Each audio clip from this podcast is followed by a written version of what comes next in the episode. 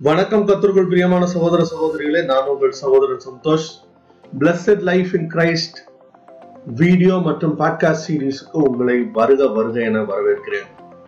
எனக்கு அருமையான சகோதரனே சகோதரியே நாம் கடந்த நாட்களில் ஆசீர்வாதத்தை குறித்தும் சுகத்தை குறித்தும் விசுவாசத்தை குறித்தும் தொடர்ந்து தியானித்துக் கொண்டிருக்கிறோம். இன்று செழிப்பை குறித்து அல்லது ஆசீர்வாதத்தை குறித்து நாம் தியானிக்க போகும் பனிரெண்டாவது நாளா இருக்கிறது. கர்த்தருடைய பரிசுத்த நாமத்துக்கு மகிமை உண்டாதாக.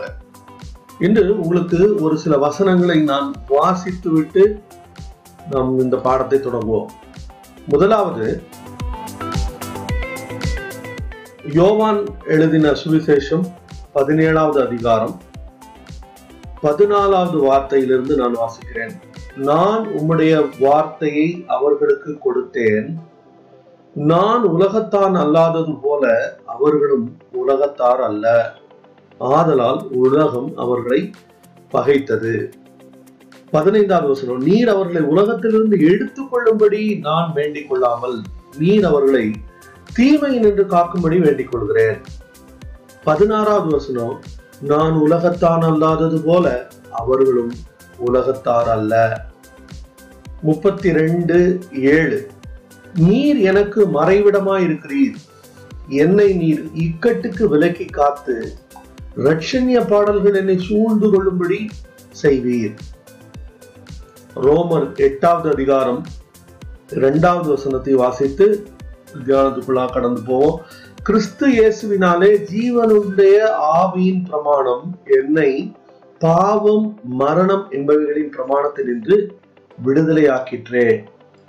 எனக்கு அருமையான சகோதரனே சகோதரியே நாம் இன்று ஒரு காரியத்தை நாம் படிக்க இருக்கிறோம். அது என்ன? நம்முடைய காலங்கள் அவருடைய கரத்தில் இருக்கிறது. நம்முடைய காலங்கள் அவருடைய கரத்தில் இருக்கிறது. அதனாலவே ஆண்டவர் என்ன சொல்கிறார்? சங்கீதம் இருபத்தி ஏழுல அவர் இப்படி அந்த வா- ஒரு வார்த்தை இருக்கிறது தீங்கு நாளில் அவர் என்னை கூடார மறைவில் மறைத்து வைக்கிறார். எனக்கு அருமையான சகோதரனே சகோதரியே அதனாலதான் முப்பத்தி ரெண்டாவது சங்கீதத்துல தாவிது சொல்கிறான் நீர் என் மறைவிடம். தீங்கு நாளில் அவர் என்னை கூடார மறைவில் வைத்திருக்கிறபடியினால் அவர் எனக்கு மறைவிடம். அருமையான சகோதரனே சகோதரியே ஒரு காரியத்தை நாம் நன்றாக விளங்கிக் கொள்ள வேண்டும். நாம் இந்த உலகத்தில் இருக்கிறோம். ஆனால் இந்த உலகத்தார் அல்ல. நம்முடைய காலங்கள் கத்தருடைய கரத்தில் இருக்கிறது. நம்முடைய காலங்கள் கத்தருடைய கரத்தில் இருக்கிறபடினால் நாம் இந்த உலகத்தார் அல்லா அல்- அல்ல என்று இயேசு சொல்லி இருக்கிறபடினால் நாம் இந்த உலகத்தினுடைய அதனுடைய போக்கிற்கு நாம் கட்டுப்பட வேண்டிய அவசியம் இல்லை இந்த கருமையான சகோதரனை சகோதரியே இந்த உலகத்தினுடைய பொருளாதார சூழ்நிலைகள் ஏற்ற இறக்கங்களாக இருக்கலாம். அரசியல் சூழ்நிலைகளில் கலக்கங்கள் மாற்றங்கள் இருக்கலாம். மற்றபடி ஆஹ், சமுதாயத்தில் பலவிதமான பிரச்சனைகளும் குழப்பங்களும் இருக்கக்கூடிய ஒரு உலகத்தில் தான் நாம் வாழ்ந்து கொண்டிருக்கிறோம். ஆனால் இயேசு என்ன சொல்கிறார்? நான் உலகத்தான் அல்லாதது போல அவர்களும் உலகத்தார் அல்ல. எனக்கு அருமையான சகோ சகோதரனே சகோதரியே இதுல இயேசு ஒரு காரியத்தை சொல்கிறது நம்ம பார்க்கிறோம். என்னன்னா நான் அவர்களை உலகத்திலிருந்து எடுத்துக்கொள்ளும்படி வேண்டிக் கொள்ளாமல். யோவான் பதினேழு பதினைந்தாவது வசனம் பாருங்க. நீர் அவர்களை உலகத்திலிருந்து எடுத்துக்கொள்ளும்படி நான் வேண்டிக் கொள்ளாமல் நீர் அவர்களை தீமையினின்று காக்கும்படி வேண்டிக் கொள்கிறேன்.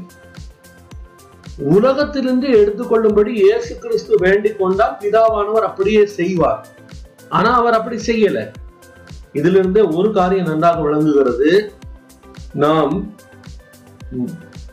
மறுபிறப்படைந்தோம் அல்லது இயேசு கிறிஸ்துவை நம்முடைய சொந்த ரட்சகராக ராஜாவாக ஏற்றுக்கொண்டோம். அப்படிதான் நம்ம இந்த பரலோக வாழ்க்கைக்குள்ளார நாம் நுழைகிறோம். அல்லது கிறிஸ்தவ ஜீவியமே அப்பதான் ஆரம்பிக்குது. ஆனா ஆரம்பிக்கிற கிறிஸ்தவ ஜீவியம் அடுத்தாப்புல எல்லாரும் என்ன சொல்லிடுறாங்க? இனிமே நம்ம என்ன செய்யணும்? ஆண்டவருடைய வருகைக்காக ஆயத்தப்பட வேண்டும். பரலோகத்துக்கு நாம் ஆயத்தப்பட வேண்டும். பரலோகத்துக்கு ஆயத்தப்பட வேண்டும் என்கிற அந்த எண்ணத்திலேயே மக்கள் போயிடறாங்களே ஒழிய ரட்சிக்கப்பட்டதற்கும் பரலோகத்துக்கு போவதற்கும் இடையே நடுவில் வாழ்க்கை என்று ஒன்று இருக்கிறது. அந்த வாழ்க்கை நாம் எப்ப எவ்வளவாக வாழ்கிறோம் என்பதை பொறுத்தே நாம் வெற்றிகரமான ஒரு வாழ்க்கையை செய்தோமா இல்லையாங்கிறத தெரிய முடியும். வெறுமன ஒரு ரட்சிக்கப்பட்ட கிறிஸ்தவனை பரலோகத்துக்கு எடுத்துக்கொள்வதுதான் தேவனுடைய சித்தம்னா அவனை ஞானஸ்நானம் எடுத்த உடனே டப்புன்னு அடிச்சு தூக்கிட்டு போயிடலாம். ஆனா அவர் செய்யல அப்படி. அவர் நமக்கு இந்த உலகத்தில் நமக்கு ஒரு வேலையை வைத்திருக்கிறார். நாம் இந்த உலகத்துல இருக்கிறோம். இந்த உலகத்துல நம்ம எப்படி இருக்கணும் அப்படின்னு அவர் விரும்புகிறார் அப்படின்னா நாம் நன்றாக இருக்க வேண்டும் என்று விரும்புகிறார். இதை எப்படி நம்ம இது ஏதோ புது கதையா இருக்கிற மாதிரி இருக்கு. இப்படி அப்படி உலகத்துல நம்ம நல்லா இருக்கணும். உலகத்துல பிரச்சனை இருக்கு உலகத்துல கஷ்டம் இருக்கு. ஆஹ், வருகைக்கு ஆண்டவருடைய வருகை அது சீக்கிரமா இருக்கிறது. இந்த சமயத்துல வருகைக்கு ஆயத்தப்படாம நல்லா இருக்கணும் உலகத்துல இருக்கணும் அப்படின்னா இது என்ன புது புதுவிதமான உபதேசம்னு எல்லாம் யோசிக்க வேண்டாம். ஆண்டவருடைய வார்த்தையிலிருந்து தான் சொல்லிக் கொடுக்குறேன். கர்த்தருக்கு ஸ்தோத்திரம். இதை இதற்கு நம்ம வந்து ஆண்டவருடைய ஜனங்களுக்கு நடந்த எல்லா காரியத்தையுமே நம்முடைய ஆவிக்குரிய வாழ்க்கைக்கு ஒப்பிட்டு படிக்கக்கூடிய ஒரு காரியம் இருக்கிறது. அப்போ அதுல என்ன பண்றாங்க? கடுமையான சகோதரிய சகோதரிய எகிப்திலிருந்து ஜனங்களை ஆண்டவர் விடுதலையாக்கினார். அவருடைய ஜனங்களை இஸ்ரவேலர்களை ஆண்டவர் விடுதலையாக்கினார். அப்போ விடுதலையாக்கும் போது என்ன நடந்தது? ஆரம்பத்துல அவர்களுக்கு ஆண்டவர் வாதைகளை அனுப்பினார். ஆனால் ஒரு குறிப்பிட்ட சமயத்துக்கு பிறகு ஆண்டவர் என்ன செய்தார்னா அவருடைய ஜனங்களுக்கும் இஸ்ரேல் ஜனங்களுக்கும் எகிப்து ஜனங்களுக்கும் ஒரு வித்தியாசத்தை உண்டு பண்ண தொடங்கினார். கல்மழை அனுப்பினார். அந்த கல்மழை எகிப்து தேசத்தில் இருக்கிற எல்லா ஆஹ், ஆடு மாடுகள் கால்நடைகளை அழித்து போட்டது.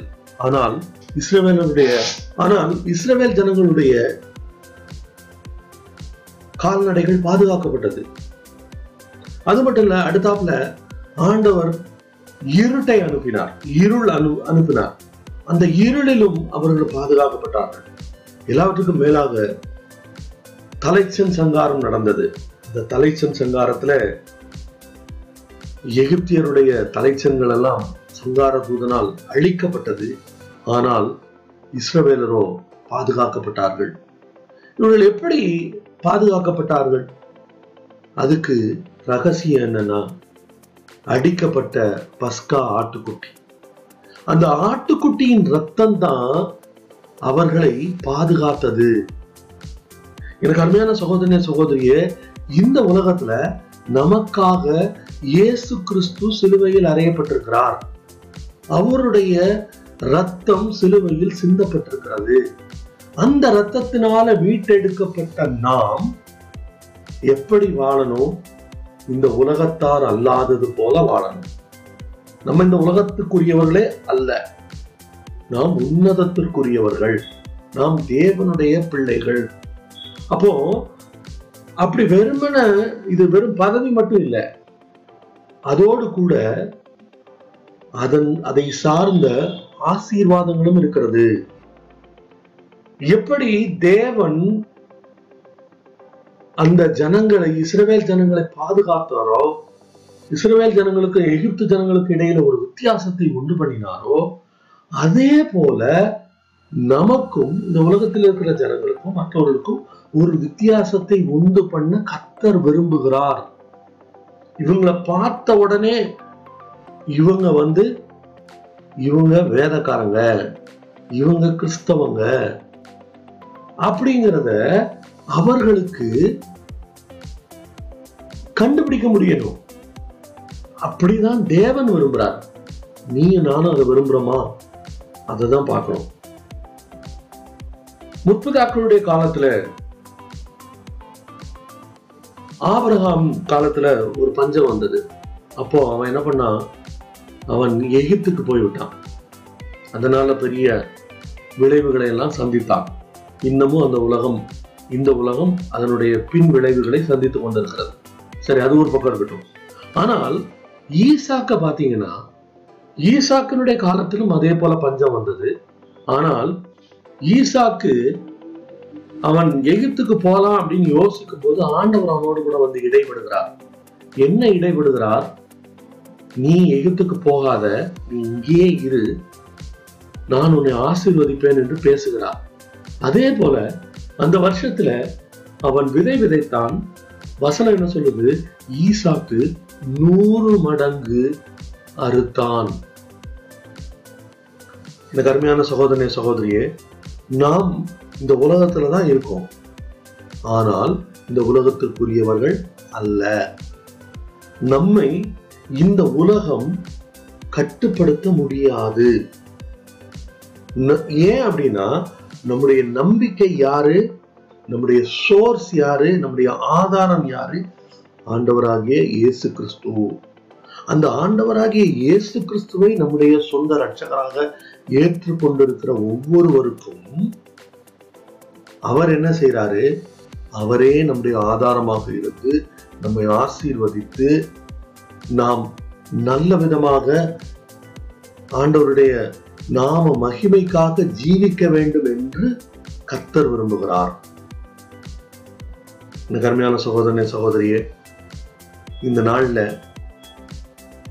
நாம் வருகைக்காக ஆயத்தப்படுகிறவர்களாக இருந்தாலும் சரி அல்லது பரலோகம் பரலோகம் சொல்லிட்டு இருக்கவங்களா இருந்தாலும் சரி பரலோகத்துக்கு நம்ம கண்டிப்பாக போவோம். அதில் எந்த மாற்றமும் இல்லை. ஆனால் நாம் வாழும் வாழ்க்கையில் ஆசீர்வாதமாக வாழ்கிறோமா? நம்மால் மற்றவர்கள் ஆசீர்வதிக்கப்படத்தக்கதான ஒரு நிலவரத்தில் இருக்கிறோமா? அதுதான் ஆண்டவருக்கு விருப்பம். நீங்க நல்லா கவனிச்சு பாருங்க. பைபிளில் ஆதி ஆமத்துல இருந்து கடைசி வரைக்கும் வெளிப்படுத்தின புஸ்தகம் வரைக்கும் அந்த பைபிள்ல வர்ற நபர்கள் எல்லாருமே ஆண்டவருடைய பிள்ளைகள் ஆண்டவரால் உபயோகப்படுத்தப்பட்டவர்கள் எல்லாருமே அவங்க மற்றவர்களுக்கு ஆசீர்வாதமாகத்தான் இருந்திருக்கிறார்கள். சிலர் நம்ம எப்படி இருக்கக்கூடாதுங்கிறதுக்கு உதாரணங்களும் இருக்கு. ஆனால் அதிகமான பேர் ஆசீர்வதிக்கப்பட்டவர்களாய் மற்றவர்களுக்கு ஆசீர்வாதமாய் விளங்கி இருக்கிறார்கள். உன்னையும் என்னையும் கர்த்தர் ஆசீர்வதிக்கும்படி அழைத்திருக்கிறார். நாம் ஆசீர்வாதமாய் இருக்க வேண்டும் என்பதே அவருடைய சித்தமும் பிரியமுமா இருக்கிறது. அது அவருக்கு இஷ்டமானதும் கூட. ஒரு வசனம் என்ன சொல்றது? He loves the prosperity of his servants ஊழியக்காரரின் சுகத்தை விரும்புகிற தேவன். அப்படின்னு தமிழ்ல ரொம்ப மொக்கையா மொழிபெயர்த்துட்டாங்க. ஊழியக்காரரின் வெறுமன ஊழியக்காரர் சுகத்தோட இருக்கிறது மட்டும் இல்லை ஆண்டவருடைய விருப்பம். He loves the prosperity of his servants அவர்கள் ஆசீர்வாதத்தோடு செழிப்பாய் இருப்பதை கத்தர் விரும்புகிறார். அதுதான் ஆண்டவருடைய விருப்பங்கிறது தான் கரெக்டான அர்த்தம். இதுக்குதான் பைபிள் வந்து ஒரு லாங்குவேஜ் இல்லாம கூட ஒரு லாங்குவேஜோ ரெண்டு லாங்குவேஜோ படிக்கணும். அதோட சேர்த்து வச்சு பைபிள் படிக்கணும்ன்றது. அப்போ ஒரு மொழிபெயர்ப்பில் உள்ள தவற நம்ம கரெக்டா கண்டுபிடிச்சு சரியான மொழிபெயர்ப்பை எடுத்துக்கொண்டு நம்முடைய வாழ்க்கையில் வெற்றி பெறலாம். எனக்கு அருமையான சகோதரனே சகோதரிய கத்தர் நீ நன்றாக இருக்க வேண்டும் என்று விரும்புகிறார். அதுக்காக தான் இப்படி என்னைய வச்சு நானும் படிச்சு உங்களுக்கும் சொல்லி கொடுத்து அதை ஒவ்வொரு நாளும் யூடியூப்லயும் ஃபேஸ்புக்லேயும் போட்டு இதெல்லாம் செய்ய வைக்கிறார். கத்தர் நல்லவர். என்னோடு கூட தொடர்ந்து இணைந்திருங்கள். கத்ததாமே உங்களை ஆசீர்வதிப்பாராக. கத்தருக்கு சித்தமானால் நாளை உங்களை சந்திக்கிறேன். லேலுயா